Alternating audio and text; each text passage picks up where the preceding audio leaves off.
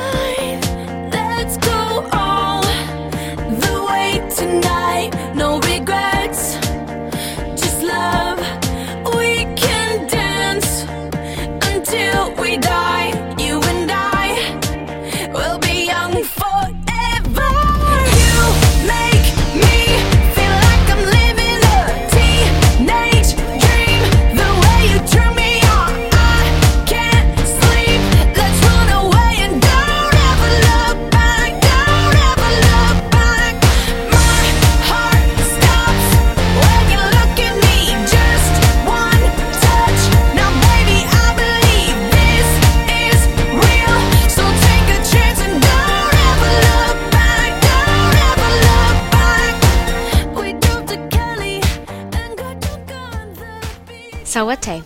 I am your host, Stella. I'm Kimberly Rockmore, your Watchtower News Desk correspondent, and this is Batgirl to Oracle, the Barbara Gordon Podcast, episode 18 for March MMXI. As you may already be aware, in the early afternoon hours of Friday, March 11th, 2011, a devastating earthquake, initially estimated to be a magnitude of 8.9, struck off the northeastern coast of Japan. Thankfully, the entire country is literally built to withstand earthquakes, and there were only few major damages reported because of the earthquake and its aftershocks, which still continue to this very moment. However, the mighty tsunamis that followed in the wake of the Great Japan Earthquake inflicted such immense destruction that words like catastrophic and apocalyptic have been used continually by the worldwide media as they try to attempt to put into words the absolute horror that had unfolded before their very eyes.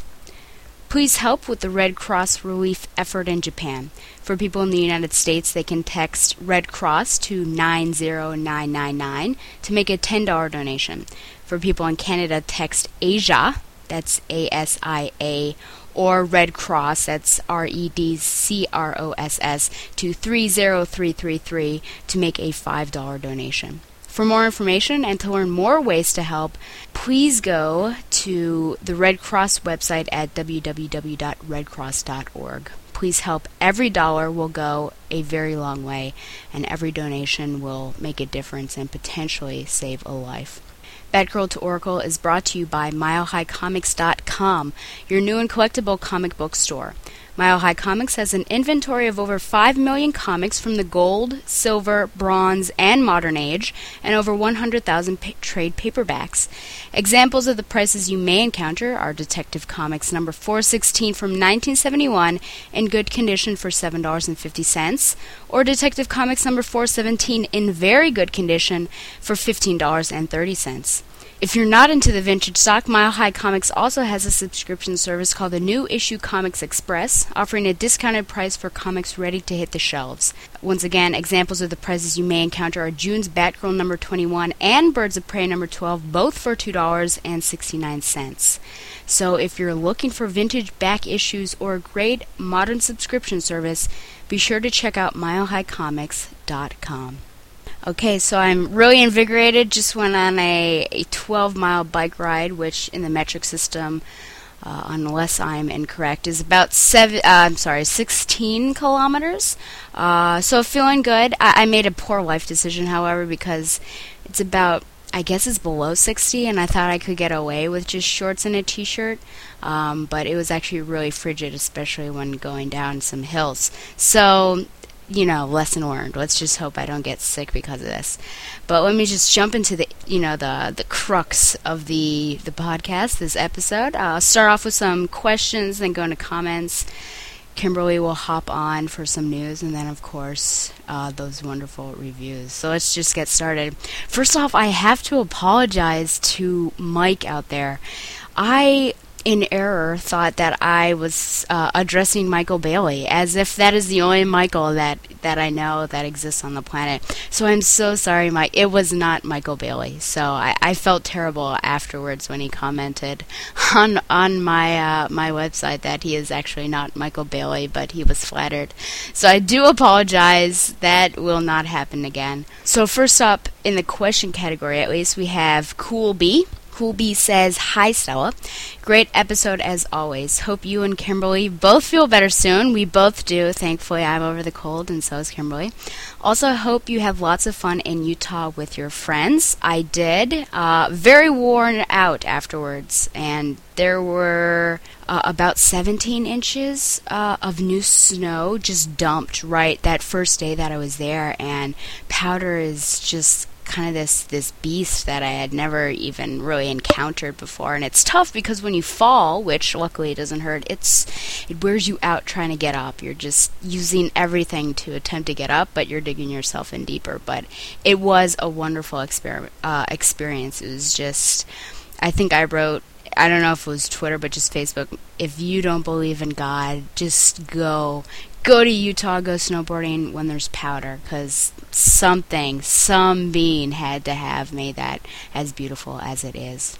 Okay, and then he continues, the hairy Looney Tune, oh yes, that I was talking about before. His name is Gossamer. Oh, thank you so much. Yes, I just could not remember that. You might already have heard this, but just in case you haven't, at San Diego Comic-Con last year at one of the panels, it was mentioned that Cassandra Cain would be showing up sometime in the future in a project Jeff Johns was working on outside of comics.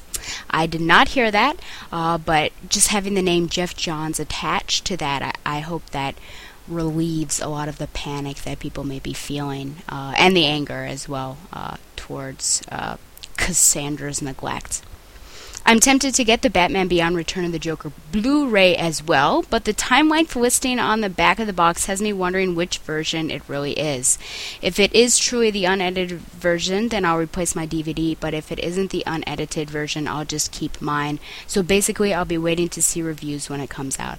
I, too, am wondering about this. And perhaps they just have the time. If they have both versions, then they're just listing one of the times. But I think IGN is definitely a source that I'll probably hop on when it pops out to see which version it has. And hopefully closer, because it comes out in April. Hopefully when we get closer, we'll know for sure.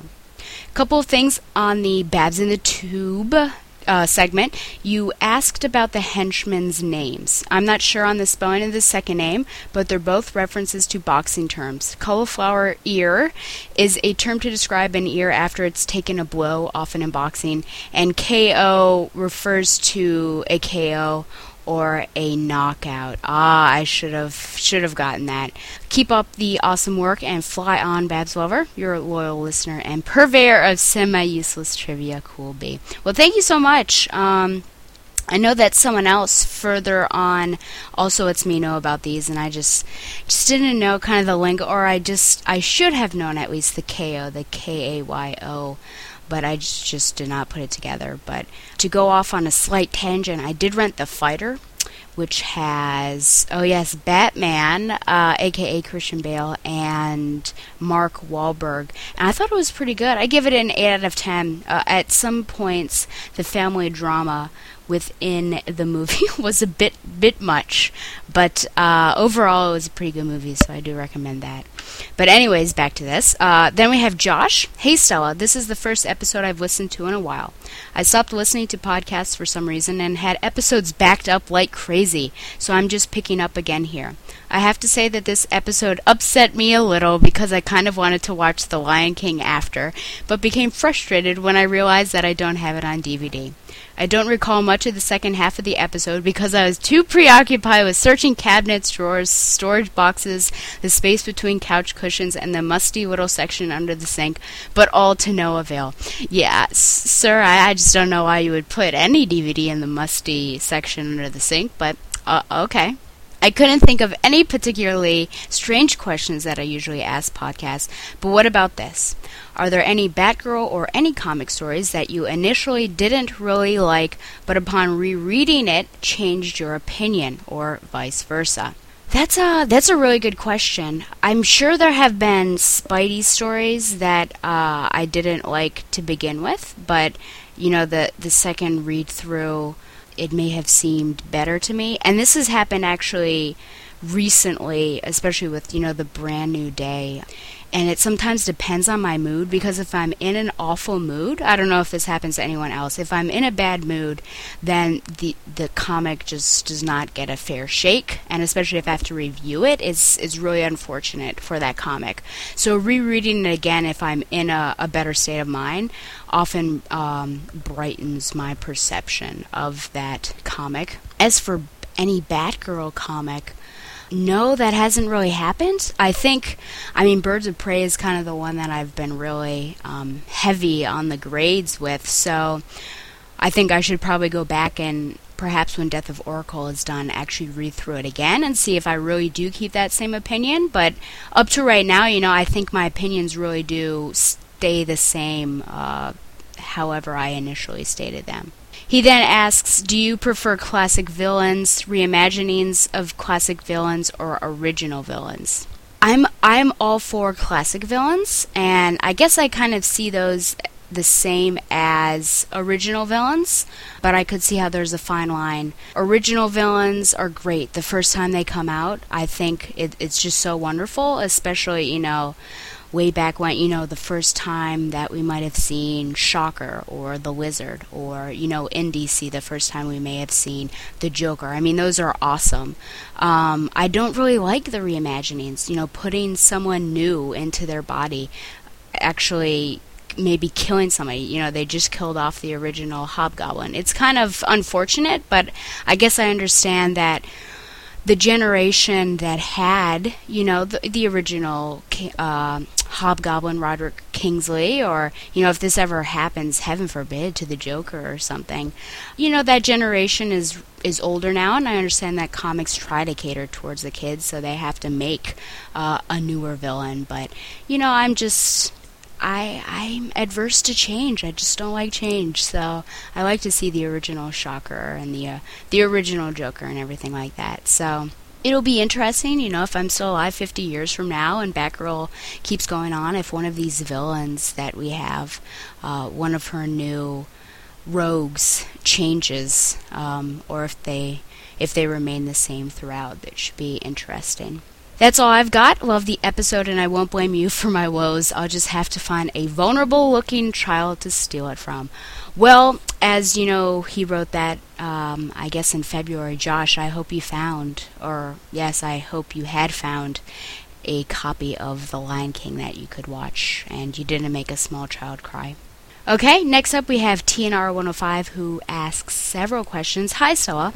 I was reading through my back issues of the Tim Drake Robin series, and a thought hit me. The character of Robin had always faced rather lackluster villains. Crazy Quilt, anyone? It wasn't until Tim was pitted against Anarchy that he met his equal, and I would say, in all honesty, Anarchy was his top villain.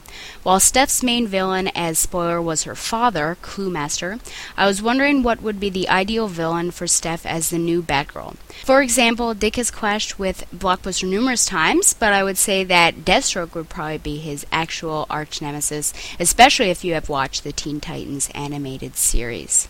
So what type of villain would be the ideal foe for Steph, her big bad if you will? Apart from the psychological battle Batman and Joker have, their gimmicks also kind of interesting. Our hero is in the image of a bat, something usually scary, and the Joker is a clown, something that usually brings joy. But I swear he is the reason kids are usually afraid of clowns. This is another. I always thought it was because of it, but I guess that's just me. This is another ironic example of how their minds work. All in all, what would go into making an arch enemy for Stephanie, someone who could be her mental and physical opposite, her doppelganger? Very good question. Well, yeah, I mean, being an arch enemy, in my opinion, is really their opposite. Yeah, exactly like you're saying, her mental and physical opposite. I think that Stephanie is kind of weak in the area of fighting compared to other Batgirls that we have had. So I think that her arch nemesis is really going to challenge her, really going to make her put up a fight. I think mentally she is just going to be a really evil and angry person, because Steph is really, I mean, the Steph we know and love is really bubbly and sarcastic, and I could just see this person being the type of person that would kick puppies. Just an evil, downright evil person. And I don't know if we've encountered this person yet, someone really sadistic. Black Mass could potentially be, her arch nemesis, but it'd be better if it were like the daughter of Black Mass. If Black Mass ever were to have a daughter and she were to turn out like Sin, the daughter of Red Skull, then that would probably be an awesome arch enemy. I'd like to see... Or I guess I will like to see what Slipstream is like, and see how this character fits into her rogues gallery, as an evil thought, which really may make some people upset with me. If Cassandra Cain ever went evil, that would be Stephanie's arch nemesis. Whether Cassandra Cain will ever turn evil, I cannot. I think a lot of people would be pretty upset over that, but I think that could work. Even if we make Cassandra Cain a kind of Red Hood character, where she's doing things she thinks is right, but in a dirty sort of way, and of course she rubs up against Stephanie. I think it could work. But to get off that touchy subject, continuing on, TNR asks, I have another question. You have made it clear that Damian Wayne is a character you love to hate, and as Michael Bailey once said, the last time we had a Robin this annoying, we voted to kill him. It seems Damian is such a little DB, which is something the DC Universe characters feel about him. We know Steph's opinions, but over in the Teen Titans book, Rose Wilson, Ravager, was even taken aback by what an aggressive little ball of hate he is. At first I agreed with you, but after reading several Damian stories, I have finally realized what a complex character he is. From his appearance in Batman and Son through the resurrection of Ra's al Ghul, it showed, though he is a little scrapper, he has low confidence and feels he needs to prove how badass he is to everyone, especially his father. Having been rejected by his mother for standing with the Bat family, the writers have toned down his annoyingness and just made him a little curmudgeon with a soft side. In Streets of Gotham, we see him interact with his peers and make friends with Colin, a.k.a. Abuse, and get weak in the knees around Katana. He showed his humanity while investigating the murders of children around Christmas, and even vomited at the level of violence Victor Zsasz used to commit. I've really enjoyed the brotherly relationships he has with Dick, whom he respects, and Tim, who he has a rivalry with. In his own twisted way, he truly cares for his family, even going so far as to name his cat Alfred in the future. If that's not a sign of love, I don't know what is. Though he is making progress, I think there is one character who would be able to whoop Damian's butt into gear and progress him to the level of a good kid. Let's see, is there anyone else we know who was raised, brainwashed, and had their mind warped by the League of Assassins? Someone who, upon meeting Batman, joined him in his fight against crime to make up for past deeds and the sins of their assassin parents? Now where have I heard that before? Looking back at when Damian learned that Steph was the new Batgirl, his reaction was, "Aw man, I wanted to meet Cassandra. She sounded cool." Though they still have yet to meet, I think Cassandra would be the one character who is able to relate to Damian and see where he's coming from. Cass, more than anyone, would realize how hard it would be to unlearn what you have learned and integrate yourself into the Batman family. Damian should have a stable sibling-like relationship with her, someone upon whom he could depend and guide. And she could guide him. I think one of the reasons Dick is so hard on Damian is that he was pretty much raised by Bruce from the start, and Damian and Cass both had to put their killer instincts aside to be accepted by Batman, and therefore were pretty much blank slates who had to be taught to channel their skills to fight crime. I personally think this would be a great dynamic that is yet to be explored in the comics and would really show how far they've come and redeem Damian in the eyes of us readers. Your thoughts? Wow. That's pretty elaborate and well thought out. Thank you very much. Yeah, Damian. Sometimes he's really annoying. And I want him to go away. And then, I know that Brian Q. Miller really likes him, so I give him the benefit of the doubt. Yeah, the people that he's with currently, I think they're helping him, though I don't really know how, but in different aspects. I was going to say I don't know how Stephanie is helping him, but actually I do know how she's really humanizing him.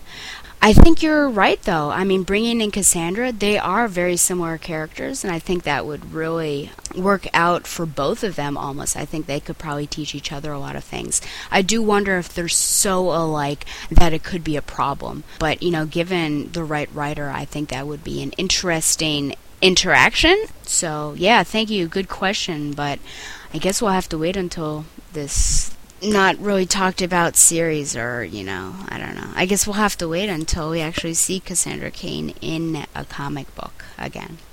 And then he finally finishes off. P.S. Now that you have switched sites for BTO, is the old message board defunct too? I ask because the link on your website now redirects to the Batman Universe boards. Just want to know where to submit feedback besides email. Fly on, fellow Babs lover. Yeah, this is a good question, and to be honest, I don't know if I have an actual answer. I do still have the other Batgirl to Oracle boards, but there's not really been much, if any, discussion on them, any movement. And when I moved, the head, Dustin, of TBU, he suggested that perhaps I come over to their boards and have a section there. So that definitely will be, I guess, updated more. Whether people come over there or not, I'm not sure. Hopefully, we can drag some of those Batman lovers over to Batgirl. I haven't done much, if anything, with those boards because I had been waiting for a new episode to come out and to actually put something on there. So I still check the other boards, the Batgirl, the Oracle boards, but I guess perhaps the new home right now is on the TBU boards. Okay. Next up we have Drew. Hi Stella, I just want to tell you how much I've been enjoying the podcast. I heard about it through Michael Bailey's JSA podcast, and as a longtime fan of Steph and Babs, it's been a lot of fun catching up on episodes. I'm learning a lot about Babs' earlier adventures, and it's great hearing someone else gush about how fantastic the current Batgirl title is. I'm looking forward to if and when you get to interview Chuck Dixon. I seem to remember you mentioning that identity crisis is what got you into DC. Out of curiosity, have you had a chance to read any of Dixon's old Robin issues? If not, I highly recommend it. They can probably be had pretty cheaply in quarter bins or at comic conventions, and it's really interesting to watch Stephanie get gradually fleshed out in her guest appearances. She's definitely a slightly different character than she is in the current Batgirl title, a little edgier, jaded, more sexually aggressive, but a lot of fun nonetheless. Finally, a hypothetical. If you had the option of restoring Barbara's legs and having her be the one and only Batgirl again, but she would not have her own title and would only make, say, one or two guest appearances a year in a Batman title, or keeping her the way she is now, starring a BOP, regular cast member and Batgirl, which would you choose? Keep up the good work. Looking forward to the next episode. Okay, so first of all, about older Robin issues, no, I've not had a chance to check those out, and they're actually difficult to find some of the Spoiler and Stephanie issues. even in Detective Comics, because the last show that I went, I was looking for her first appearance and some of the later ones, and I was having some trouble. So it is actually, it's a little tough, but maybe I'm just not going to the right comic shows. For your hypothetical, I'm going to have to go with the latter. I would rather see Babs than not see her and have her, I guess, be whole again. I like the character, and I like to see how she grows and the things that she gets into and how she handles herself and really grows into her leadership position. So I would rather see her than not see her. Next up we have Jeffrey. Hi Stella, just wanted to tell you that I love your podcast. I heard the quick spot for it at the end of a Comic Geek Speak show and decided to give it a shot. I am 8 episodes in, starting from the beginning, and I'm really enjoying it. Needless to say, I'm a huge Babs fan, but I'm also loving your presentation. The music is a great touch, your fake sponsors are hilarious, and you just sound really good in general, prepared but so very natural at the same time. I particularly appreciate that you're funny, but don't laugh at your own jokes. Your reviews of the early Batgirl comics are great for me, as I haven't read a lot of those. Not sure that's such a bad thing in some cases, and your commentary is fantastic. It's also nice how much you appreciate Stephanie. I love the new series, and your reviews are a great companion. Hopefully I get caught up soon, and then I can contribute some questions. BTW, I am another guy who loves the Babs-Dick relationship. I'm always rooting for them. Bruce and Selena is a close second for me. Anyway, thanks again for a great podcast. Oh, thanks, Jeffrey. I'm glad we've got another on the Dick and Babs team, I guess. Oh, that'd be great to, instead of Team Edward, Team Jacob, to make a Dick Babs team, but I don't know how many people would understand.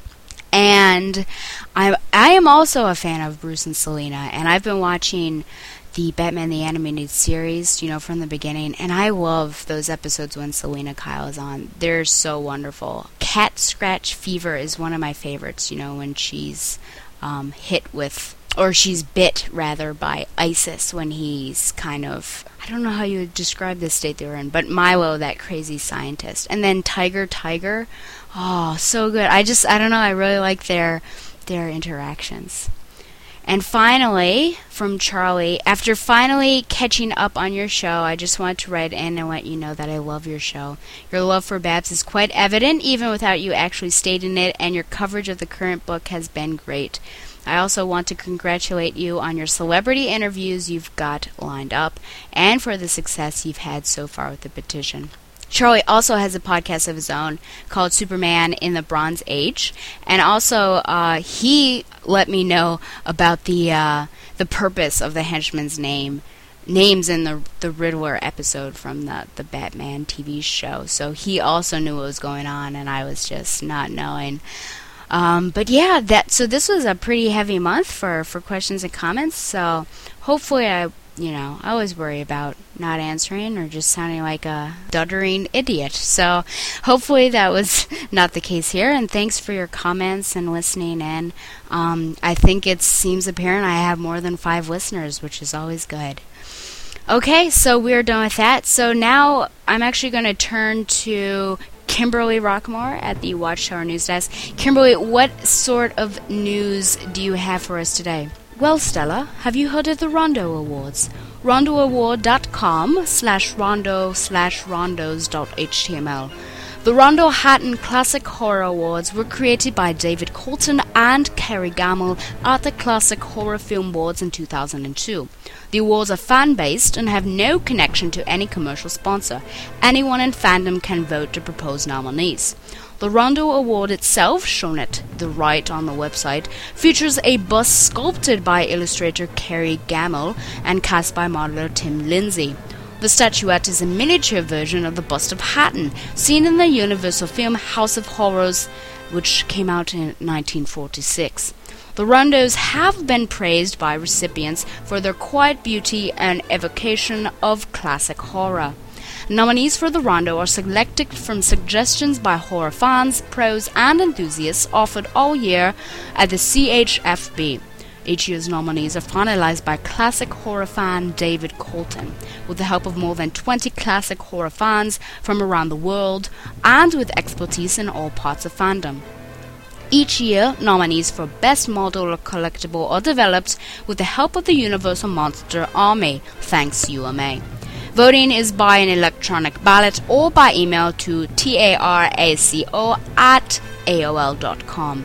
Votes for the 9th Annual Awards for work appearing in 2010 began on February 13th, 2011, and will continue through midnight, March 27th, 2011. Winners will be announced here and on the CHFB on March 28th, 2011. Why should I care? You may now be asking yourself. Well, Batgirl number 14, Terror in the Third Dimension, if you recall, Dracula is actually coming off the screen, is up for Best Horror Comic.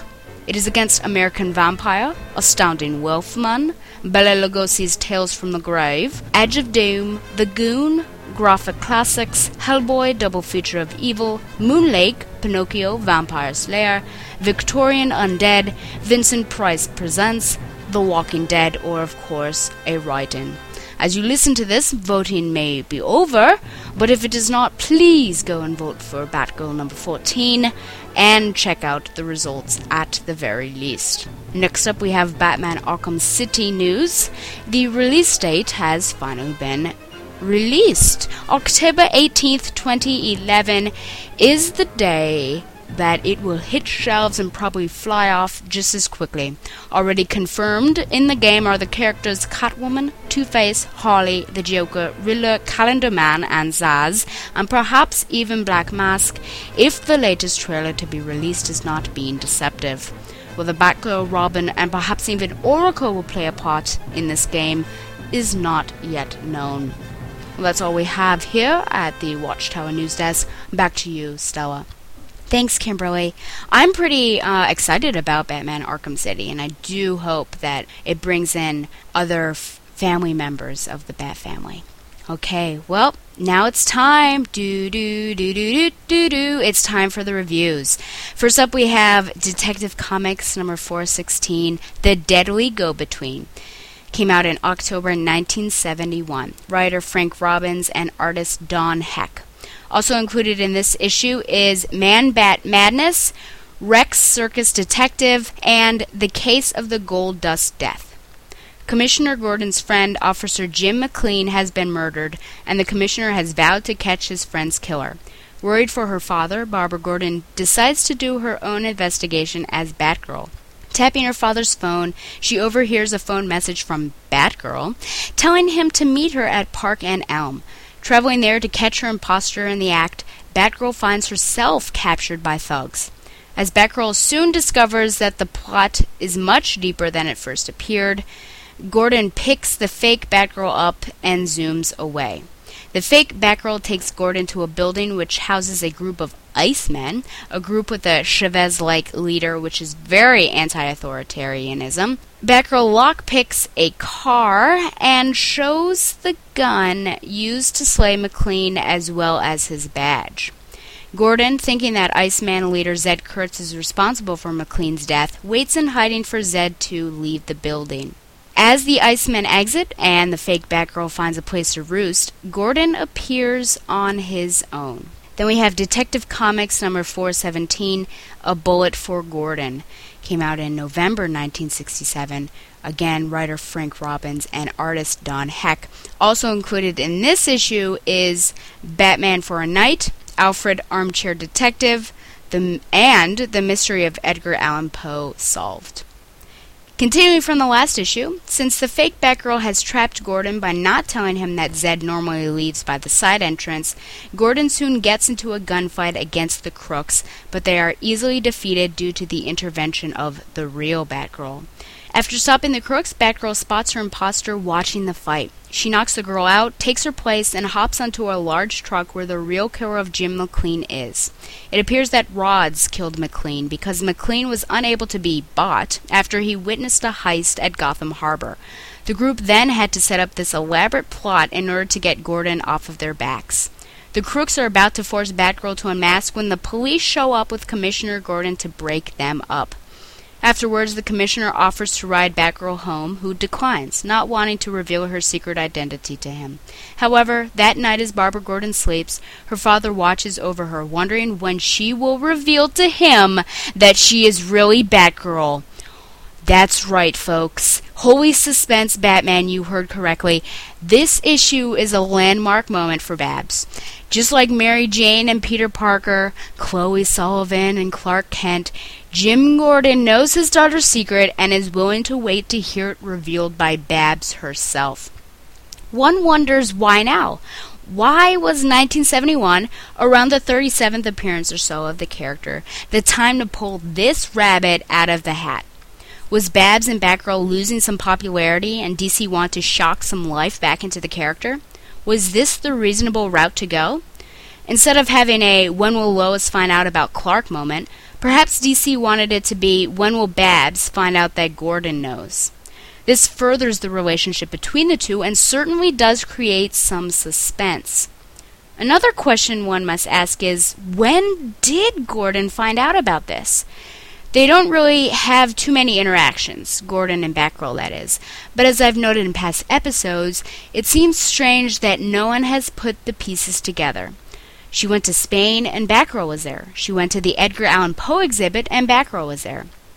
Now, if I had to guess, I would say that just like Spider-Man, her father had an inkling around the time of the Policeman's Masquerade, you know, way back in Detective Comics number 359. I'm sure there were clues here and there after that. This reveal does beg the question of how Jason Barr does not also know when their interactions occur much more frequently, and it's much more obvious that she's switching between the two characters, identities, I guess. But let's go on to the rest of the story. While I would like to see Babs tackle some supervillains, I know this is annoying, I mention this every time I think, I did actually enjoy this story with its twists and turns and the Charlie Chan-esque reveal. I wonder what it would be like to have seen or actually put in this issue, you know, McLean actually being gunned down, perhaps showing his final mission and his upstanding character at the beginning of the issue. I also wonder if we are seeing too many fake Batgirls. You know, it would have been an inventive idea if I hadn't read it in issue 388, but that was, you know, back in 1969, so I guess I should let that go.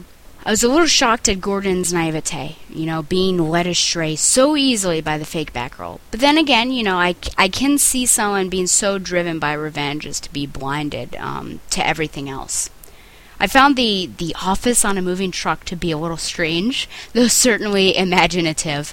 And then, of course, we have Gordon playing the part of a Deus Ex Machina and totally rescuing Babs from being revealed. I found it a little unbelievable that he could hear her conversation while he was semi-conscious, but we'll just let that go. Overall, I think this was a really tight story with one heck of an ending. You know, the final scene really reminds me of something you would see in Batgirl Year One, where all around it's kind of dancing around this issue of does he know? And of course, the end, you know, poor Robin has to get dressed up in Batgirl's clothing. But, you know, we still wonder, does he know? And is this the first time that, or when, I guess, the first time was that he knew? And I definitely have to ask, I think, Chuck Dixon and Scott Beatty if this issue was influential in their writing Batgirl Year One. So I would give this a 9 out of 10 bats. I think the ending certainly makes the grade for me. Okay, when I come back, I will review Batgirl number 18. It is probably one of the longest reviews that I've done on this show, so prepare yourselves. And Birds of Prey number 9. During the break, please enjoy another candidate for Stephanie Brown's theme song, the Mary Tyler Moore theme. So it's kind of an interesting one. And now, Zaius' Radio Hour.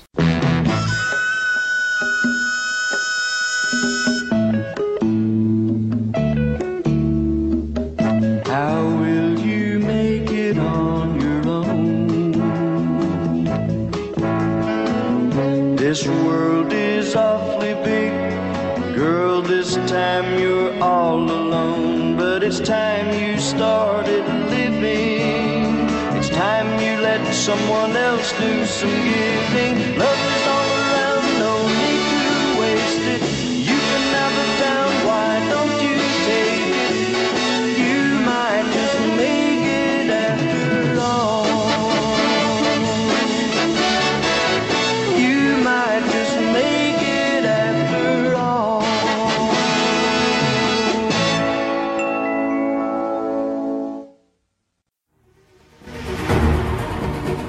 Presenting the Amazing Spider-Man Classics Podcast Year 2, starring myself, John Wilson, along with Joshua Bertoni, Donovan Grant, and your favorite guest hosts of the comics podcasting community, bringing you the classic 1960s adventures of Peter Parker, Mary Jane, Gwen Stacy, and the gang, as told by Stan Lee, John Romita, Don Heck, Jim Mooney, John Buscema, and more. And to kick the year off, we're running a special episode in March with... hold on, wait a second. Hey there, webheads. 12 months ago, a very special podcast came onto your iTunes feed, and to celebrate 12 months of that podcast being on your iTunes feed, we thought we'd take you on a special date to the movies, and what a movie it is! Well, it's about our very own webhead spin-off Spider-Man, the first installment of Sam Raimi's Spider-Man trilogy, guest starring one of the Power Rangers. Oh boy, we're in for a good time. So strap yourself in, and here's the hosts. This isn't the way a podcast is supposed to work. Peter, you're seeing the Spider-Man Sam Raimi movie without me? Why no, Betty, I'm seeing it with all my friends, the Amazing Spider-Man Classics listeners, and you're invited too. Even Liz Allen? Yes, Betty, even Liz Allen. Okay, as long as Ned can come. You know why I hate you, Leeds? Because you have a right to listen to this episode with Betty. The shadow of Spider-Man isn't standing between your earphones. Episode 28 kicks off the new year with an in-film commentary on the 2002 Sam Raimi Spider-Man film. And then we continue on in future episodes looking at the further adventures of Spider-Man, An Amazing Spider-Man, Spectacular Spider-Man, and every guest appearance and cameo we can find. Only at Amazing Spider-Man Classics, found on iTunes and at amazingspiderman.libsyn.com. Okay, I'm not going to delay. I'm just going to hop right in. Batgirl number 18, Chalk Heart Outline. Writer Brian Q. Miller. Artist Dustin Nguyen. Inker Derek Friedolfs. And color Sky Major. The quote that I pulled out from this issue, would you like to make the red-handed quip, or should I? This isn't what it looks like. It looks like a blue-skinned pilgrim has a dead pimp's heart in his hands. Boy has cat friend. Loses cat friend. Cat friend goes on killing spree. Girl arrives. Boy shrinks girl. Boy resizes girl. Girl and boy find cat friend. Cat friend attacks. Girl and boy travel to Limbo Town and find female cat friend. Cat friend and female cat friend meet. All is well. Since a lot of you may be already confused, let me go into a bit more depth. The issue begins with Batgirl hopping onto a scene involving a dead guy with a scratched face and four ladies of the night. Sounds like the beginning of a joke. She follows a trail of blood to a creepy, bluish-green complexioned young man holding the smoking gun, which happens to be the dead guy's heart. After shrinking Steph and placing her within a glowing orb, he explains that he lost his closest friend. And who is this bluish-greenish boy, you may ask? Why, it's Clarion, the witch boy! Indeed. Poor Clarion rather foolishly interrupted the coupling of his cat Teagle and another cat. Oh my, if this were not a family-friendly show, I certainly would make a comment. And now he, i.e. Teagle, is out stealing hearts, literally. Speaking of the devil, Teagle is attacking some happy couple, remaking that scene in Lady and the Tramp, when Clarion and the now right-sized Batgirl happen upon him.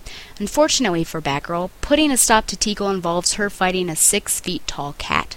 She ends up knocking the cat out, and Clarion shrinks him into his orb.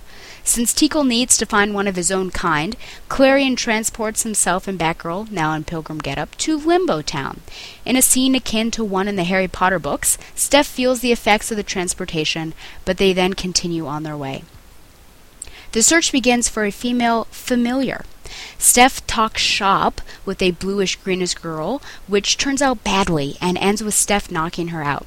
As all this is occurring, Clarion is in a tree trying to entice the girl's familiar, i.e. a female cat, into his orb.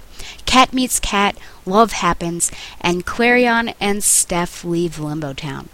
Later, at a Valentine's Day festival, Clarion and plainclothes Steph discuss the strange holiday. Steph is soon accosted by Jordana, kisses Clarion, I still have no idea what she was thinking, starts people-watching with Clarion while they eat sweethearts, and then Clarion turns Jordana into a frog. Okay, so this is one of the reasons that I like my show, and please stay with me, I'm not bragging, not being proud here.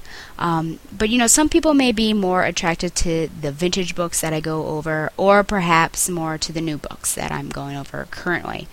you know, many people listening may not have access to the vintage books, which, you know, they tell me. So they're just relying on my summaries and my reviews to try to understand what is going on. Maybe they'll think, oh, it's a worthwhile story, let me go find it. By my summary alone, you may think that this was the most ridiculous issue ever. And, you know, why even waste money on this one shot here? But let me just tell you, you thought wrong. I, too, in error right at the very beginning, thought that this was going to be an odd team-up, and yet I found myself thoroughly enjoying it. The dialogue between the two, Steph as her sarcastic self and Clarion taking everything literally, is fast and humorous.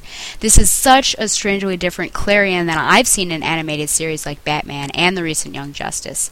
Miller has fun with this character, and I think it really showed in the story he wrote in the DC Halloween issue. In fact, just the idea of Clarion telling Tico that he cannot have a mate is rather funny.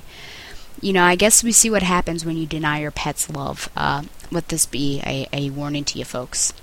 Now, on my second read-through, I noticed that Steph shoots a grappling gun inside the orb, and it ends up banging around and hitting her. You know, it's all in the details. I thought that was classic, and it's just such a small, little, minute detail. I'm a little concerned that no one in the real world thought that Clarion had a strange skin pigmentation, nor did anyone in Limbo Land say anything about Steph having the absence of skin pigmentation. But, you know, once you think about it, it is nice that in the comic world, at least, characters must obviously be colorblind. I thought it was fun and ironic that Limbo Land was the polar opposite of our own world, with them having trials of non-witches, and of course we having trials of witches. Steph and her bumbling through a conversation about bonnets, and then inflaming the girl was so great and awesome.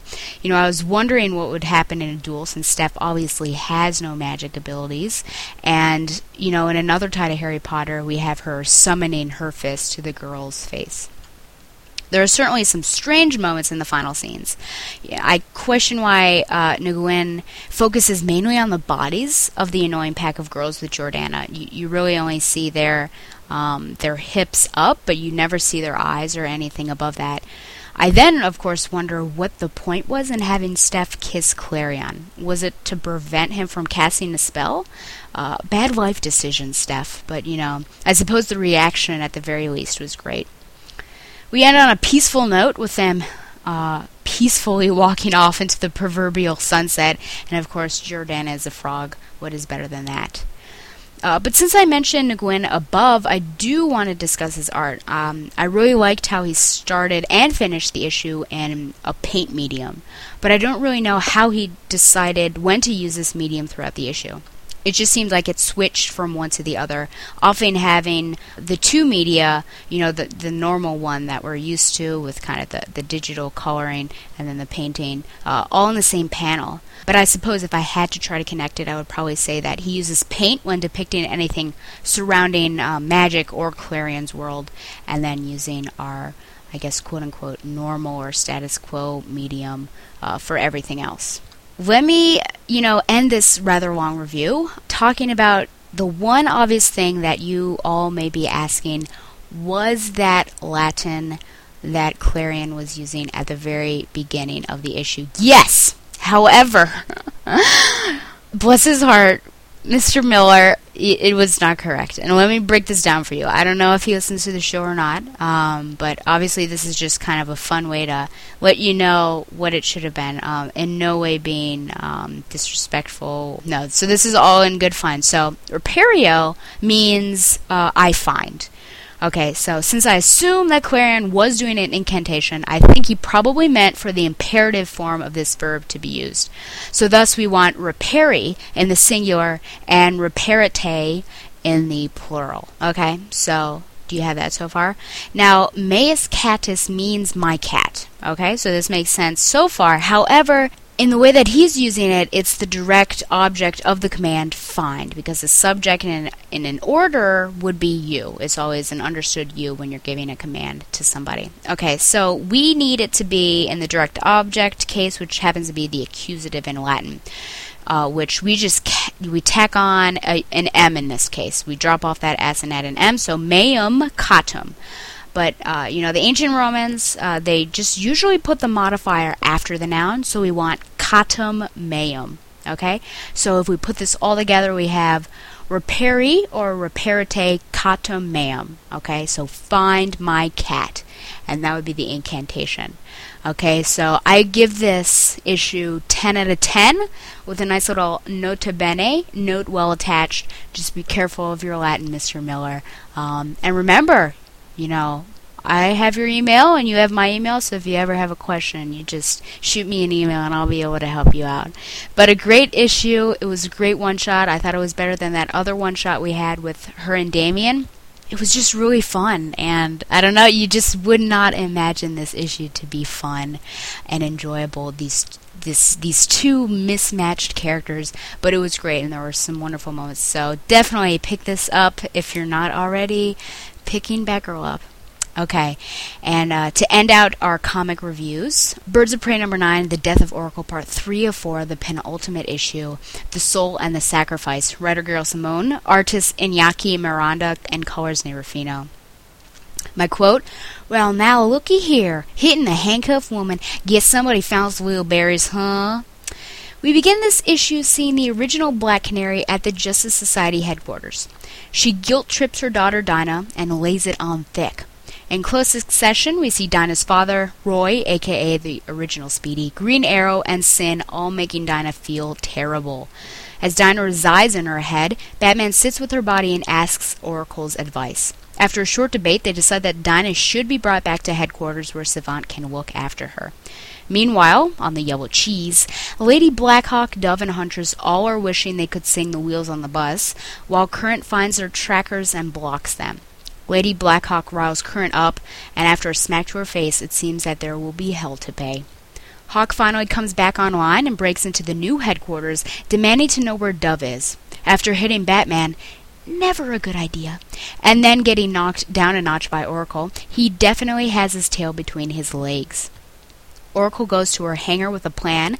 Dinah relives the death of Leon, the daughter of Roy Harper and Cheshire, but catches Mortis and breaks out of her mind, leaving Mortis in a bad state. Calculator complains about his headache, and Dove finally makes her move. As Dove beats up on the baddies, Huntress realizes she has underestimated her abilities. Calculator points a gun to Zinda's head just as Oracle comes flying in. Calculator tells Current to light her up, and the last scene we see is of a ball of flames that used to be a helicopter and the birds standing in awe. Okay, I'll start my review with the end. Now, did Calculator not just tell Current to use half of his power? You know, when he destroys the helicopter and seemingly Oracle inside it, though we're obviously not that naive, it would seem that Calculator would be furious. Instead, he is quite relieved that his headache seems to have disappeared. This seems just like a strange character leap, in my opinion. Some minor details I really enjoyed throughout the issue were the change in Current's costume when he decided to use his powers. If you saw it, it negated the colors. And the fact that Dove really seems to be making a place for herself on the team, and I think we've seen this most in this issue than throughout the other ones. The scenes in Dinah's head are all well written, so well in fact that I almost felt like Dinah did deserve some of this because of all the things that she has done. I think that she defeated a Mortis a little too easily in the end, but you know, it does have a good message concerning the power of friendship. Oracle seemed out of character in this issue, oftentimes seeming hard-hearted.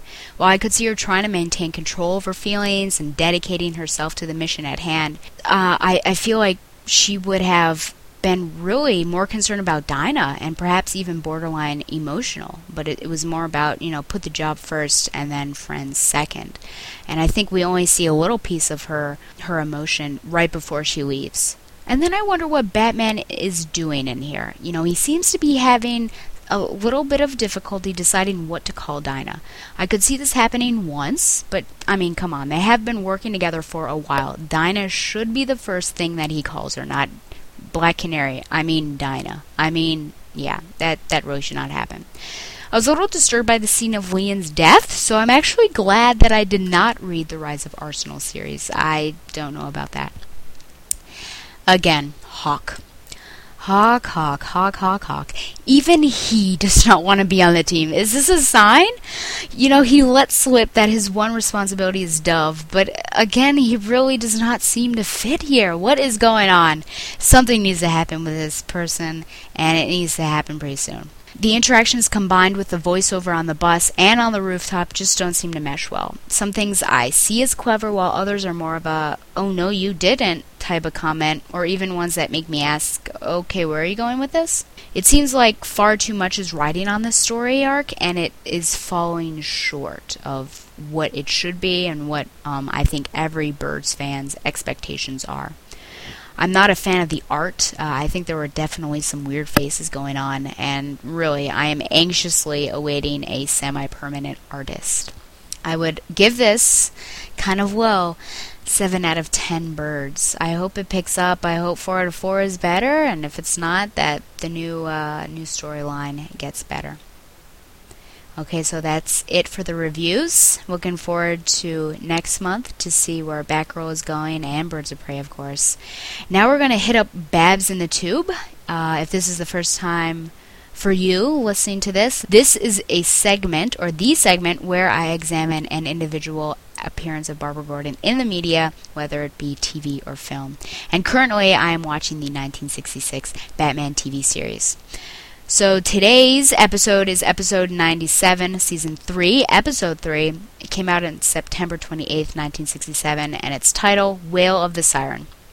Starring Adam West as Bruce Wayne / Batman, Burt Ward as Dick Grayson / Robin, Neil Hamilton as Commissioner Jim Gordon, Madge Blake as Aunt Harriet Cooper, Alan Napier as Alfred Pennyworth, and Yvonne Craig as Barbara Gordon / Batgirl.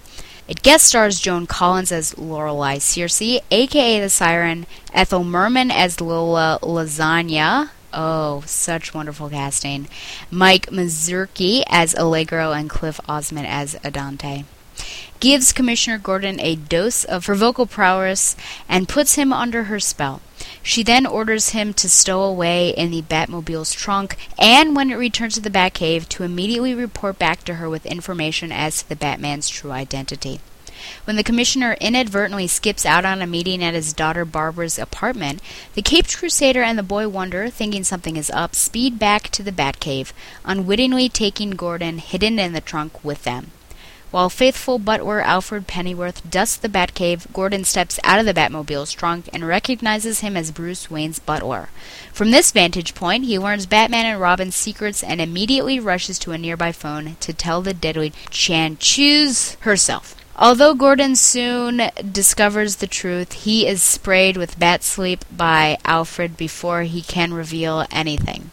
Meanwhile, Batgirl is suspecting the Siren is behind the disappearance of her dad and traces her to her hideout, where she hears her hypnotizing Bruce Wayne by phone with one of her high notes, 2 octaves above high C, and then has him meet her at his office at the Wayne Foundation building. Domino Daredevil immediately dashes by Batgirl cycle to Gordon's office to use the Batphone to call the Batman, but reaches the Boy Wonder.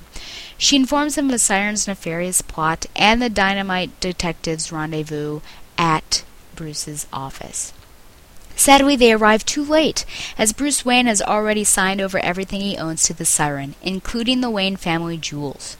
Batgirl and Robin confront Siren, but she orders them out of her building. The two only pretend to leave. Robin uses the opportunity to leave behind a bug so that the villainess's activities can be monitored. The Caped Crusaderess and the Boy Wonder follow the Siren and her man, Allegro and Adante, to the roof, where she orders Bruce Wayne to jump off the building, and Batgirl and Robin are quick to respond.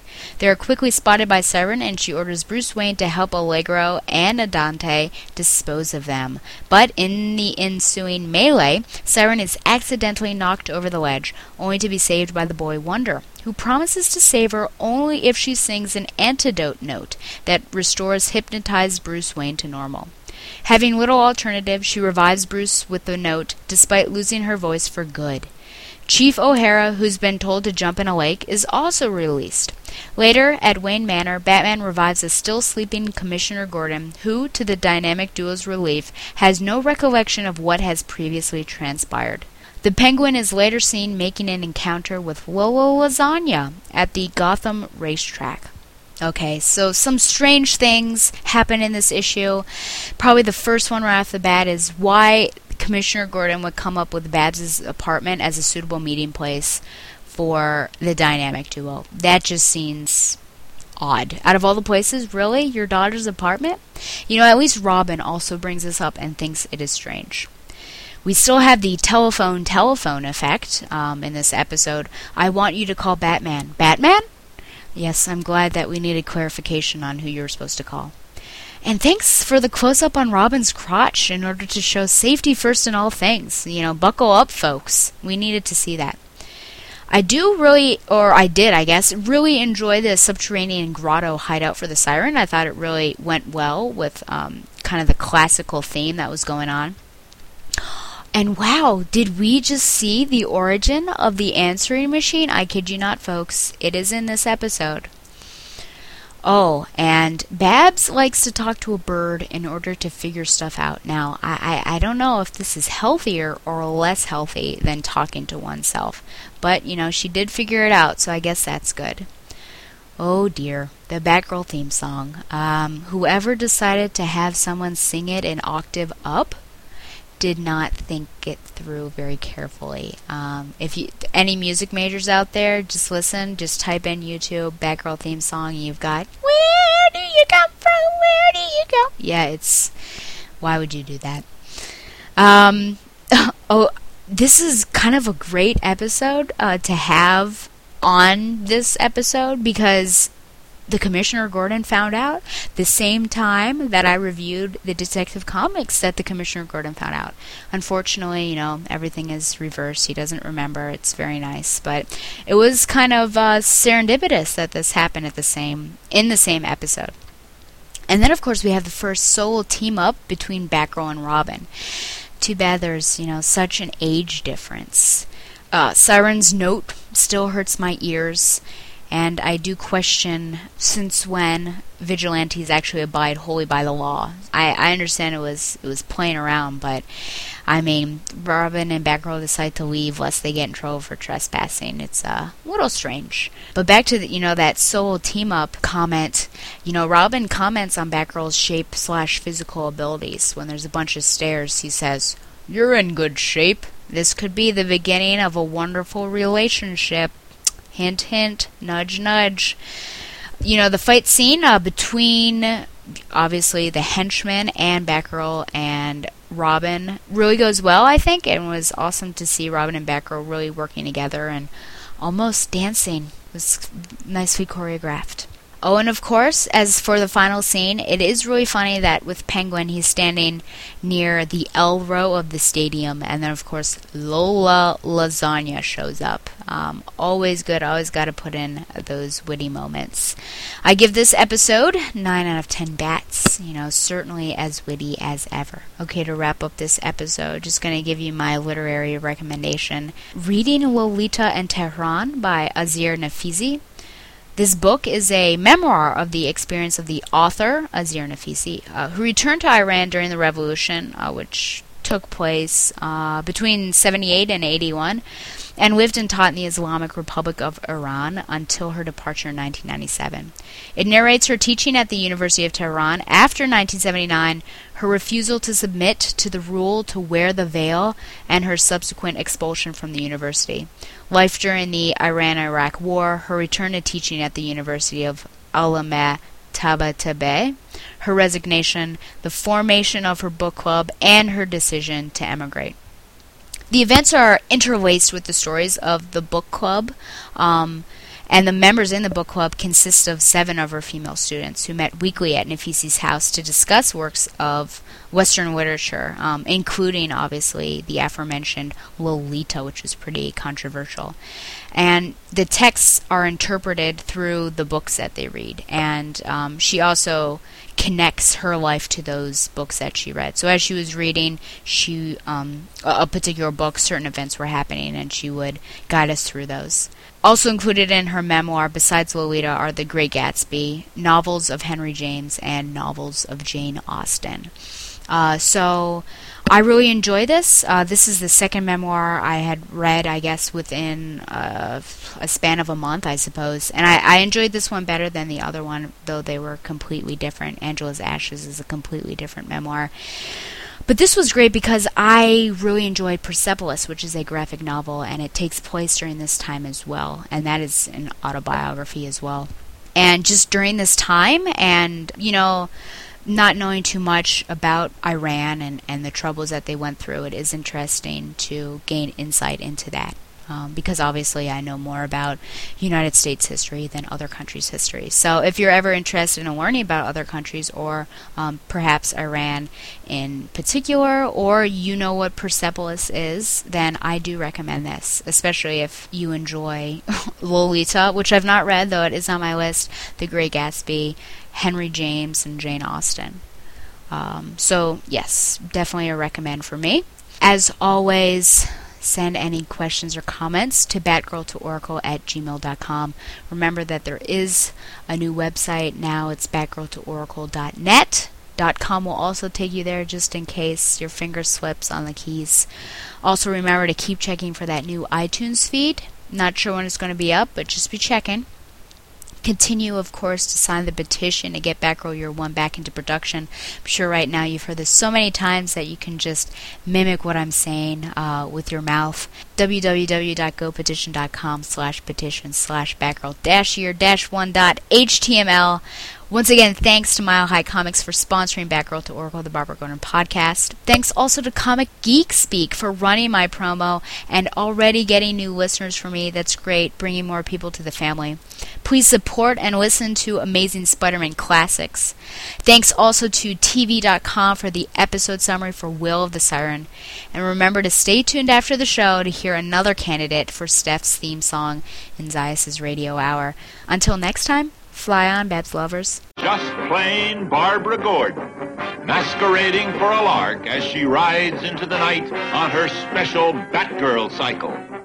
Who knows? Is the dynamic duo destined to become the triumphant trio? Only time will tell us more about this dazzling daredevil. Batgirl! Ah, I love a happy ending, don't you?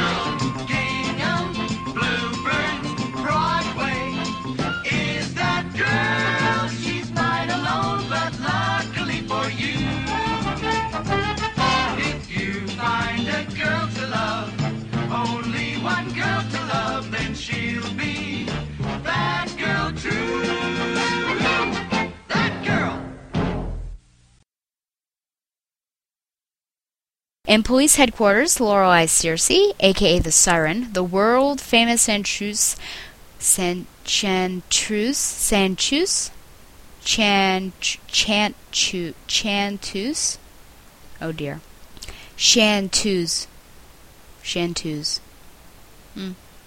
Okay. In police headquarters, Lorelei Searcy, the Siren, the world-famous Chanteuse, who can sing in 7 different octaves.